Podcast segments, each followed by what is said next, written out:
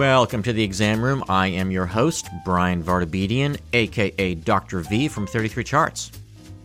So, last week, the Association of American Medical Colleges released a report predicting a substantial future shortfall of physicians. I'm going to unpack that just a little bit here over the next few minutes. You can access information about this on the July 6, 2020 post on 33charts.com. Lots of great links there, links to the original AAMC report and uh, some other goodies. So, for the uninformed, the AAMC serves medical schools and teaching hospitals and delivers services to these institutions, including data about medical education, et cetera, et cetera. They're basically the organizational arm of medical education, if you will. And so, trying to anticipate future physician needs and demands is definitely in their wheelhouse. And trying to predict is, uh, is something that they do. So, in this report, the AAMC concludes, quote, "We continue to project that physician demand will grow faster than supply, leading to a projected total physician shortage of between 54,000 and 139,000 physicians by the year 2033." End quote. They suggest that significant contributors to growing physician demand include early retirement forced by COVID induced burnout, as well as an aging physician population. And I quote again a large portion of the physician workforce is nearing traditional retirement age, and supply projections are sensitive to workforce decisions of older physicians. More than two of five currently active physicians will be 65 or older within the next decade. Shifts in retirement patterns over that time could have large implications for physician supply. Growing concerns about physician burnout documented in the literature suggest physicians will be more likely to accelerate than delay retirement. On the other hand, economic uncertainty and any detrimental effect on physician wealth could contribute to delaying retirement. End quote. So it's all good in my eyes here, but here's where we run into trouble predicting physician demand. And here's where I want to unpack it just a little bit for all of you. And I want to go into sort of three points that kind of state my case. And the first is that we don't know how disease will be diagnosed or treated in 20 years. Thank you, uh, Captain Obvious, right? This, this sounds obvious, but it's very important given the rate of change we're currently experiencing in medicine. For sure, we can expect medicine to continue its progressive march towards personalized precision care that's both predictive and preemptive. I call those the four P's. We can see that care is moving from hospital to home. We know that patients are doing more on their own. Technology is doing a lot of what doctors used to do, and care can be coordinated by others besides those with medical degrees. We'll get into this in just a second. So this leads to point two. We don't know what physicians will be doing in the future. So, given the pace of these changes that I just mentioned and our lack of understanding of the endpoint, we have no idea what doctors will actually be doing 20 years from now. So, it's impossible to predict how many we'll actually need. This is the challenge with prognostication. Now, it's clear the technology is getting better at what we used to do as physicians. Vinod Khosla, in his famous 2016 blog post, The 20% Doctor, suggested that 80% of total doctors' time on, spent on medicine will re- be replaced by smart hardware, software, and testing.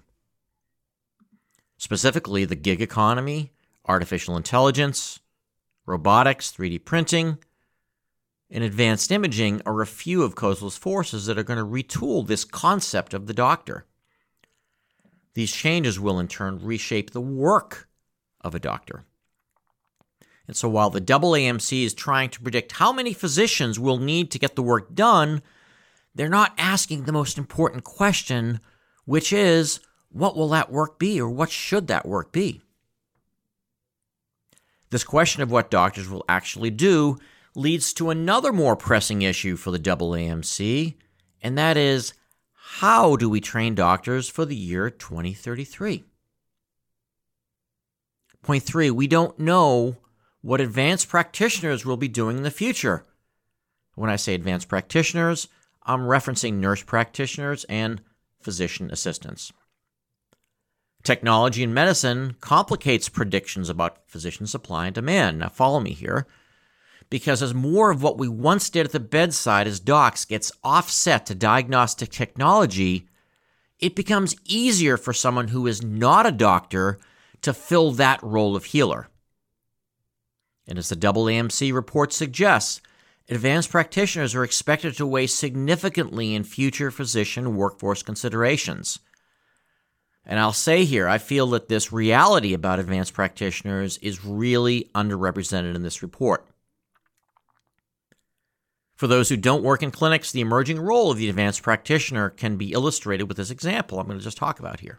There was once a time when the experience and wisdom that came from education and experience allowed a doctor to look at a child's throat and make a reasonable clinical assessment of strep throat. It was based on experience, training, and authority.